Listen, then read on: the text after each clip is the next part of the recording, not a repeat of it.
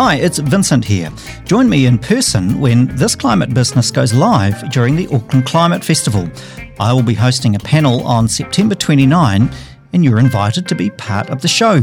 Special guests include James Shaw, the Climate Change Minister, Sophie Handford, the founder of School Strike for Climate, and you.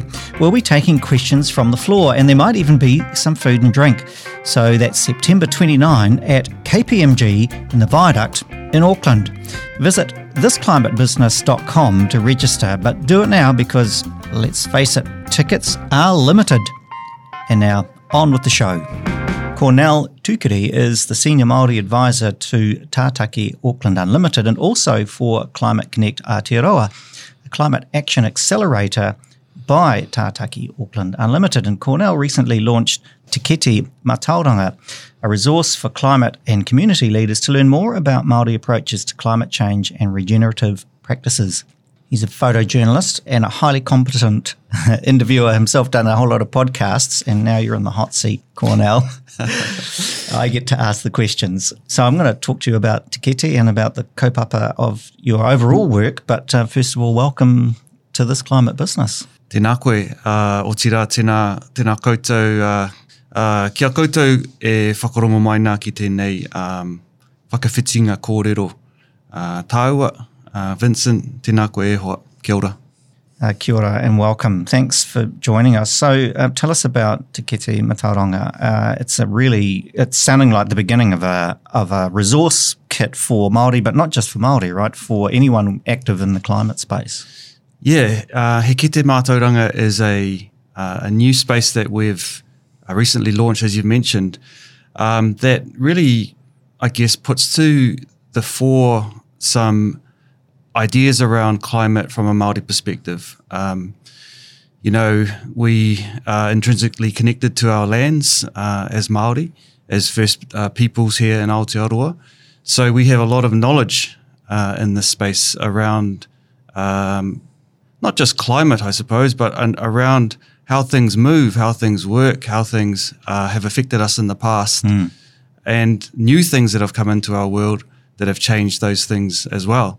So um, all that thinking around climate, around our world, uh, Maori have a view.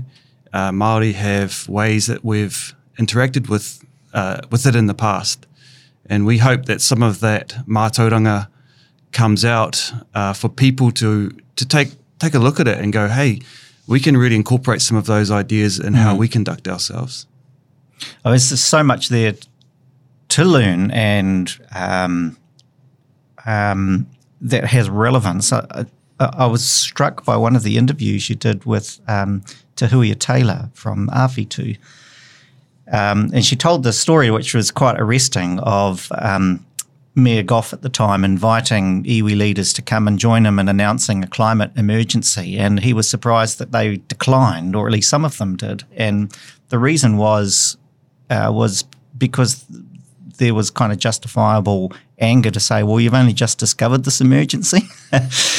you know, we've been in an emergency for a long time and um, suddenly you, are awake to it. It was a very arresting comment, I thought. Yeah, and it was. And, you know, we as a team got to go out there to speak with and listen uh, to Te Huia Taylor from uh, Ngāti Te Ata Waiohua, which is the um, the iwi that occupies that space, that whenua on the Awhitu Peninsula there. And um, yeah, the, the kōrero that she came up with around um, us being in this uh, climate emergency for a long time um, really struck with me as well because I think I really felt the emotion and, and within her kōrero. What what she was saying was that um, her grandparents and have spoken of the changes that they had seen within the within their world, and that was you know, 40, 50 years ago mm. that um, they knew was was happening, but only now that when it starts affecting a wider uh, body of people or it becomes something that um, uh, that we really have got to a point where there has to be an emergency declared. It's like, well, actually, we've been talking about this emergency for um, a long um, time. Yeah, yeah. How come this hasn't been actually brought up before? Yeah, and the emergency is is not just climate, and that's kind of another element of the philosophy or the approach of you know, climate is just one of the signals of this breakdown and connection mm. with natural systems, right? And and just to focus on climate and particularly focus on cli- on carbon seems like you're missing the point. That's kind of one of the insights, I think. Yeah, exactly. And it's that concept of the in- interconnectedness of what we how we see the world as Maori. I mean, there isn't one Maori worldview, but there is uh, sort of general principles that we can look to. So, for example, whakapapa or um, some people may call it genealogy, but it's not just genealogy. Whakapapa means the connectedness of you as a person today to your ancestors, um, and you taking on that that information that's being passed down through mm. um, oral stories that we have uh, around the land. Uh, they may be um, stories that are of, um, say, another world, but what they have, those concepts within them, are very important to how we form our view and how we say, well, that particular part of the beach is like that because a taniwha was having a battle or having um, was involved in a certain aspect of the of the land over there that's created that uh, out, output for water, for example. Mm-hmm. So if we mess with that output for water, those stories tell us that there may have been some drownings there, or there may have been some uh, an area that's very rough for boats or for waka. So they were telling us ages ago that that place is not suitable for swimming or not suitable for collecting kai or not suitable for having a sewage pipe out there or swimming. So, you know, we have these um, tohu or um, signs or signals that mm. we have been given and passed on to us um, from our ancestors that tell us about areas of land. Um, not just the interconnectedness of the past, but that interconnectedness does work in the future too. Mm. So I'm trying to make decisions today that based on those ancestors that have taught me to for the future, to plan for the future for my children and their children, so that we are safeguarded in our knowledge, we have it, and we're able to share it as well um, with our future generations to ensure that they are, are moving safely and they understand their where they are placed in the world. I think there's such a powerful, you know, in both directions, such a powerful idea, um, because the people in the past they lived so much closer to nature. They lived with natural systems, right? Particularly in a you know kind of in a pre-industrial age. Eh, they knew weather patterns. They they knew food sources. They knew over time, and as you say, the the, the oral stories are the way to pass on that knowledge. Um, I remember hearing uh, an amazing story of uh, an Aboriginal song about a particular piece of land that completely um, reflected changes in um, in a beach coming and going right back to ice age times because you know that those stories are, could be as old as 40 or 60,000 years. Yeah, and that's and that's exactly right. I mean, those other indigenous indigenous societies have such rich um, stories that um, connect us to that time, but also um, give us an understanding of the worldview or not just the worldview, but actually what the world was. And I think that's really important to mm. give us that information as we move move forward. Same as in, in Māori culture, in our in our waiata, our traditional waiata called mō which is our sort of chants uh, that are very old. Some are very old, and they have information in the words within the within the songs themselves that point to issues or point to battles or point to outcomes. Um, they're real um, amazing markers that tell us yeah. a lot of information and um, and those sorts of stories uh, are just so important to us and how we how we see things. Can you give us an example of how that might work? And maybe it's from the Te itself. Uh, um, is there an example of where the, the, sort of Western modern science, Pākehā science, um, might be incorporated with traditional Māori knowledge? Absolutely. I mean, um, as we look at uh, so mātauranga itself is means it's it's a real hard definition for for one English word, but mm-hmm. it can mean um, systems of knowledge or, or Maori knowledge systems that um, are passed down or observed or all sorts of different areas. So mātauranga is is uh, is that word. Um, and if we look at say what's happened in the past to say our rivers um, where a lot of pollutants may have been sent into rivers um, after confiscation of, of, land or something after, mm-hmm. say, colonization. Well, if if that the idea that we wanted to we want to clean that river up from a Māori perspective is based on this concept of Māori, of having uh, everything having a life a life essence or a life force, mm-hmm. so that we're all again it's interconnectedness. So if, if, there's a problem with the river, there's a problem with us because we are connected to that river. Yeah, it, it has life within it. It has fish and, and eels and all sorts of things. Um, we can collect um, food as well from the banks of those sorts of rivers. So when we look about when we look today, um, we have a lot of um, of our Maori people in um, scientific roles, and they are bringing in their mātauranga or world Maori worldview into those roles, and they're going into, into communities to work in both strands, so that yeah. we have um, some scientific method that is um, which works for that particular kaupapa or that particular um, problem or issue or whatever it is. Yeah, and it, and it can interweave with mātauranga. Um, because sometimes uh, what Professor Dan Hikuroa said to me in one of our interviews that uh, on for He Kete Mātauranga, he said sometimes we go into um, uh, hapori Māori or commun- Māori communities and they don't really un- the, the jargon and, and the wording from science is hard to connect to people on the ground. It's hard for anybody, right? I yeah. mean, that's kind of one of the challenges. Sorry, yeah. uh, Professor Dan. Uh, but but you know what he does is he's able to then bring in his Maori yeah. um, thinking and and, yeah. and and go look. The best way to explain this is about is, is from a Māori perspective, and how do we correct that Māori? We can use elements of scientific Western mm. scientific method. We can use mātauranga. We can um, incorporate all those things to create the best model. Yeah. Because I think that's what he I got from his kōrero or, or his talk with me was he was able to um, say, look, um, we sometimes for some people mātauranga isn't uh, is is is a, obviously it's an amazing part of it. But if we do add some mod modernity to that mātauranga, we then we, we then bring in some real um, rich um, outcomes. That's the joy of it, right? It's it's kind of building on it on its um, you know the best of both worlds. Uh, he said actually you mentioned um, Dan Hikuroa. He he said something really interesting of.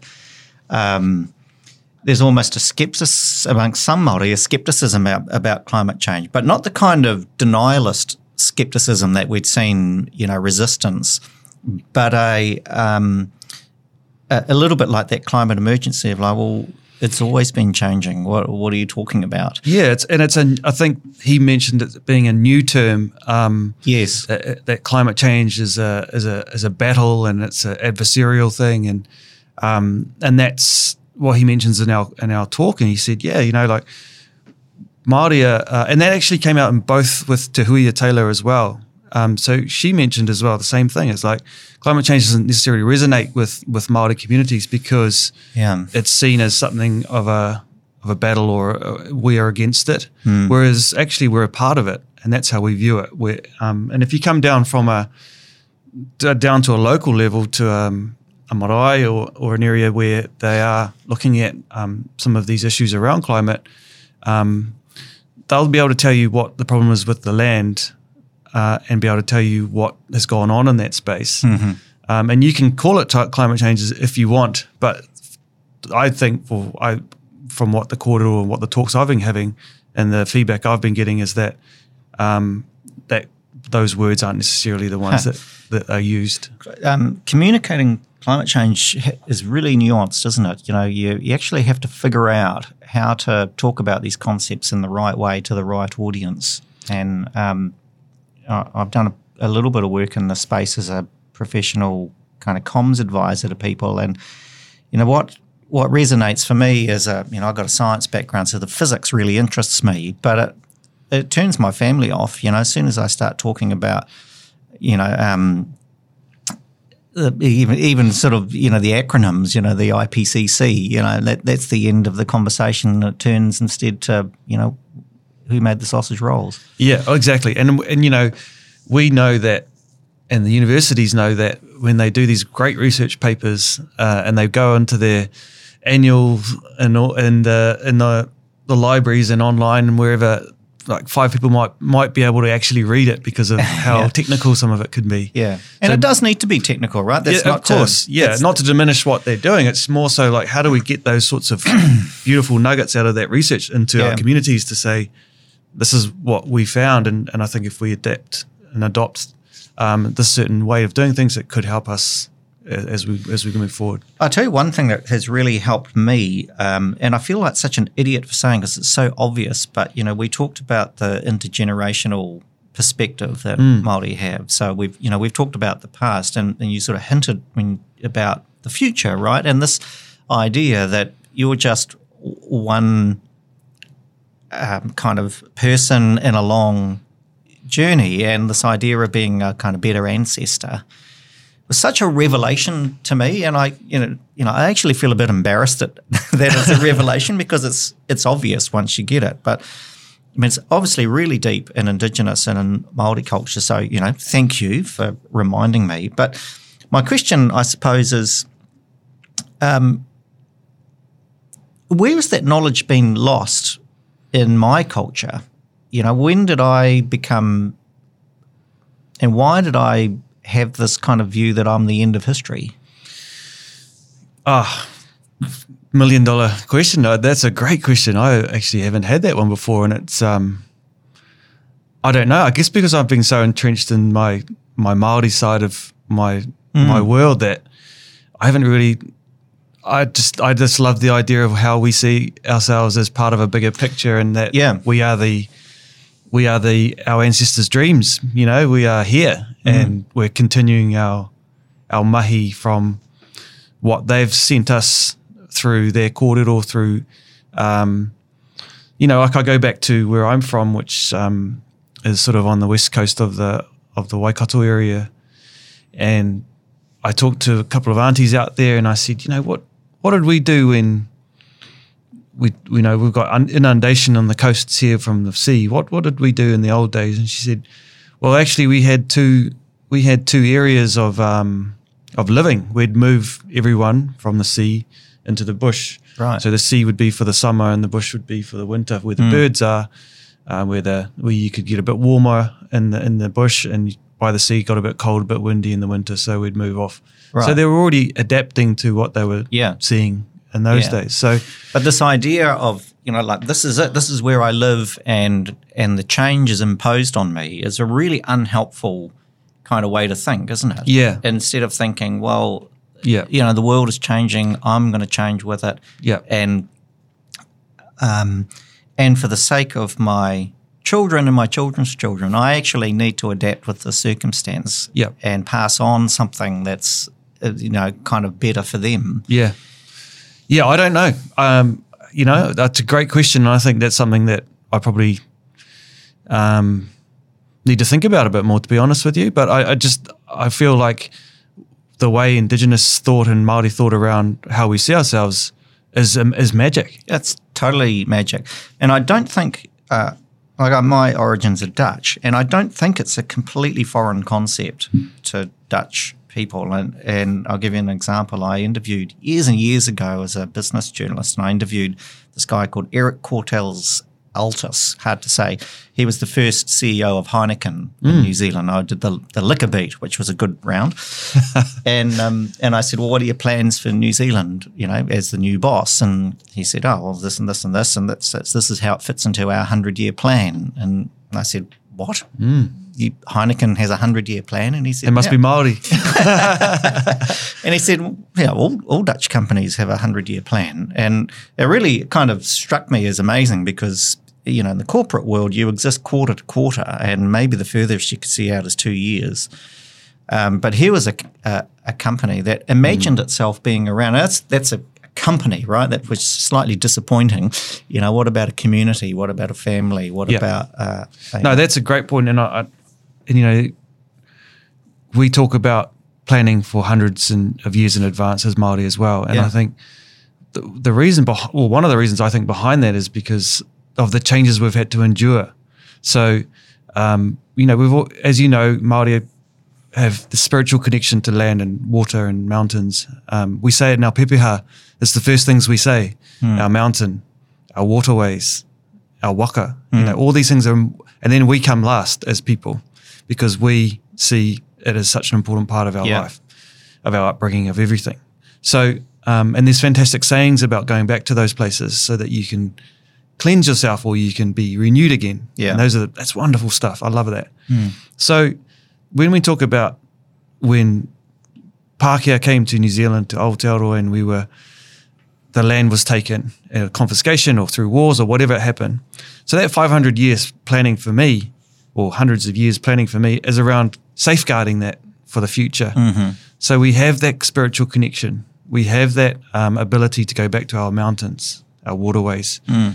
to ensure that they're clean, that they are um, providing food, um, and that that's sort of that that 500 year idea. It's like holding on to all that stuff, but also holding on to the spiritual practices, the the Right. connections, Yeah. not just the physical, but um, all the language that goes with it, or the stories that go with it.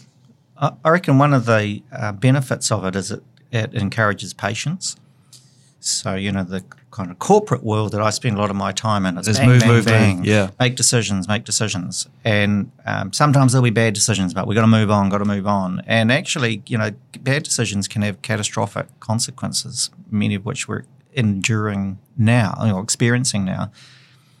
And I contrast that to some of the conversations I have with iwi leaders, and not not all businesses, right? You know, some businesses are really starting to embrace this idea in communities as well. But um, I remember talking to someone from Ngāti Porou, and they said, "Oh, you know, we're going to try this, and we're going to try that." And I said, "Well, what if you fail?" And they said, "Well, you know, we've been poor before. We'll probably be poor again, but." We've got to try these things because we're going to be here. We're not going anywhere. So we're going to Yeah. try some things, um, you know, alternatives to forestry and alternatives to farming. Um, but the point is, we're going to be here, and so um, you know, we're just going to patiently give everything a crack and see how we go. And but it was that also was kind of like quite a lesson to me. I think about um, if you think that you're going to be in a place for a long time, then you know you you're actually in a better position to make um, some wise decisions as opposed to sort of like this emergency Yes. thing of rushing around. Yeah,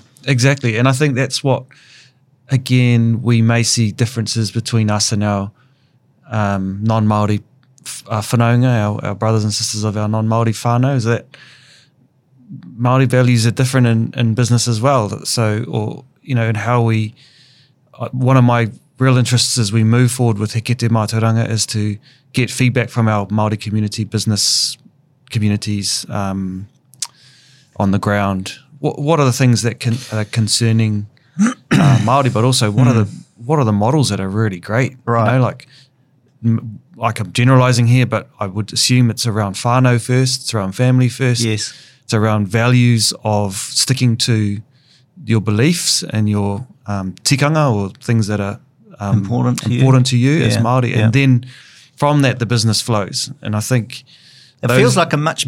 I'm sorry, I'm interrupting, No, but right. it, it feels like a much more sound way to grow a business. You know, a patient yeah. business, not living kind of quarter by quarter. And Oh, that- and there's but there's still guys who are doing stuff at pace, but they but they stick to those values in the in the beginning and say like, this is where I'm anchored, and my family or my values will pull me back into line Mm. because if I step outside of it or I go too quickly, there's checks and balances through Right. that, and I think that's what's I'm hoping to to bring out as we go as we move forward and. Um, Hopefully, hold some wānanga with our communities to um, really draw out those shared learnings, those benchmarks, those what models are do, what are great for our people that um, we can share with the rest of, yeah, of I was going to say not just not just Maori, but you know, I think everyone can Yeah, benefit exactly. from this kind of thinking, right? Yeah, Yeah, it's interesting.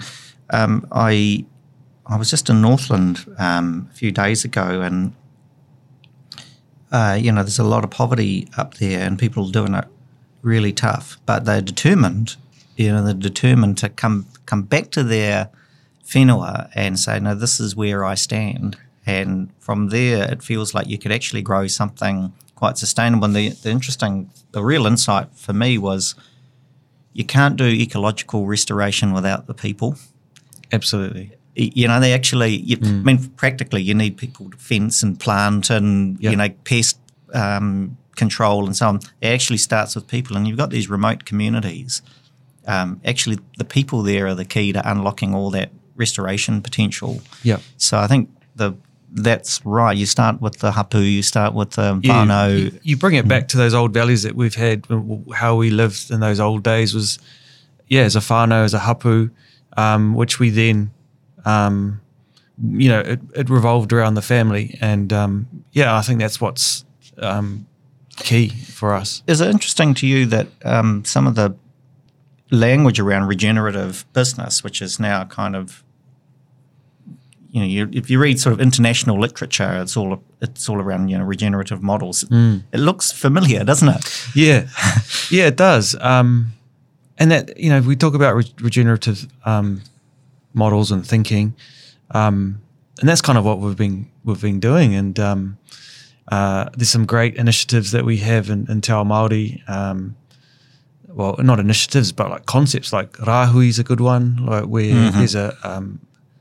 um, a no go area if there's some issues around the, the food stocks or if there's disease on kauri trees in Te Wao Nui o Tiriwa or the Waitakere Ranges. Mm. Um, they're, they're put in place as a, a way to um, regenerate mm. um, and as a way to say, hey, um, that's not working. We're, we're, we're actually depleting everything here. We need to move or we need to say no, no more taking let's move it, um, let's move over here, um, and then we'll come back to that when it's regenerated. So like there's kind of just basic but wisdom. Yeah, yeah, it's kind of sensible, sensible yeah. wisdom. Um, I really like the um, this beautiful video that you've shot. Um, I don't know if you shot it, but someone's made this gorgeous video of Aotea. uh, and with uh, Tamatoki. Yeah, yeah. Uh, it's kind of a connect, combination of uh, us and, and other footage, but yes, yep. Yeah, um, and I interviewed him. Yes. yeah, I mean he's a he's a great, um, very articulate,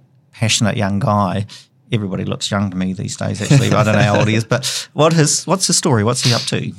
He he's a fascinating guy, and a, um, he is running um, a company called Aotea Health, which is Aotea Great Barrier, was where he grew up. It's where he's from. His iwi um, is Ngāti Rehua, which is um, over there on Aotea. And he grew up with his grandmother learning about rongoā or Māori um, medicinal plants mm-hmm. over there in, on Aotea, an island just off Auckland. So, um, or called Great Barrier Island to others. Yeah. Um, yeah, and he, you know the interview was. He's also got another business called Aotea Energy, which he's trying to create an energy um, off-grid energy source for people on Aotea for whānau mm-hmm. in the mm-hmm. beginning because mm-hmm. it's sort of a, a pilot um, to share energy to uh, alleviate energy poverty, but also to alleviate the use of um, diesel generators and yeah. things like that. So yeah. he, he's very, very switched. He on. just looked like like the, you know, like the Renaissance man. He's yeah, yeah. Like he's, he's, doing electronics and doing power systems, yeah. but also trying to get a hold of the guy. There's another story, Tama. Um, but yeah, listening. no. So but what I learned, what the greatest bit I, f- I pulled out of that conversation I had with Tama was that he actually didn't even know that he was practicing mātauranga. He, and it wasn't a word that ever really came into his vocabulary, right. I don't think. He yeah. just was living it. Mm. He was living that that life of of absorbing information from his, his grandmother around medicinal plants from a Māori perspective. Mm. And he knew he knows the different trees, he knows that when they're flowering, he knows all the signals in the environment um, hmm. and what they're used for and how they're used. And um, and I think that's just a gem of a, a story. And, yeah. and, and, he. And generous, like, uh, yeah. like his whole vision around the power systems yeah, was let's, creating let's, scholarships for kids on the island. Yeah, and, you know, was, let's kind of let's start with the people that need it, not the yeah. not the rich people who can afford to pay. So you see yeah. how that the model is slightly different to what we're talking about. What we were just talking about before actually is around the whānau first, around the community first, mm. around the sharing, around the turning to tikanga, uh, turning to um, indigenous models of thinking. You know, I think, yeah. and I think that's what he do, he's an, an exemplar of that. He totally is. Uh, yeah, great. Uh, there was. Um, I really encourage people to watch. I'll put the link on in the show notes actually. But there was a, there's a moment you must have, as a filmmaker, you must have just loved this moment. He was talking, and behind him was some Kiki, and that tui just flies off. Oh magic shot. I watched it about four times. It was just like, man, how you couldn't organise that. I can't take any credit for that, but um, yeah, it's a great part of the video. Yeah, yeah. yeah. Well, I'm um, really looking forward to you. Are you doing more videos in that series? Yeah, that's the aim. Um, we're looking to get more business case studies, yeah. um, more um, people Maori doing exceptional things that we can share share with Yeah. the world. Yeah. Great. Well, they're really easy to find. They're on YouTube. You know, just look up um, Cornell or um, Climate Connect Climate Aotearoa. Connect Aotearoa. And how do we engage with you? You know, if we've got if we the ways that we want to con- connect, how do we do that? Yeah, you can come onto our website, um, climateconnectnz.com. Um, we've got lots of information on there. We've got our page on He Kete Mātauranga. It's not just for um, Māori. We have heaps of other information on uh, case studies, research pieces, links to other people working in the climate space. Yeah. Um, and you can sign up for the newsletter if you want as well. Um, and you can just get in touch via the website. Uh, if you want to talk about anything around He Kete Mātauranga or Māori knowledge systems, um, just put my name in the subject line and yeah, we'll, we'll come, I'll come back to you. We'll, we'll you'll find us and we'll find you. Hey, it was lovely talking to you. Um, thanks so much. no, thank you very much. Ngā mihi nui ki a koe. Thanks for listening to This Climate Business. If you like the show, please rate us as it helps others to find us. Ka anō.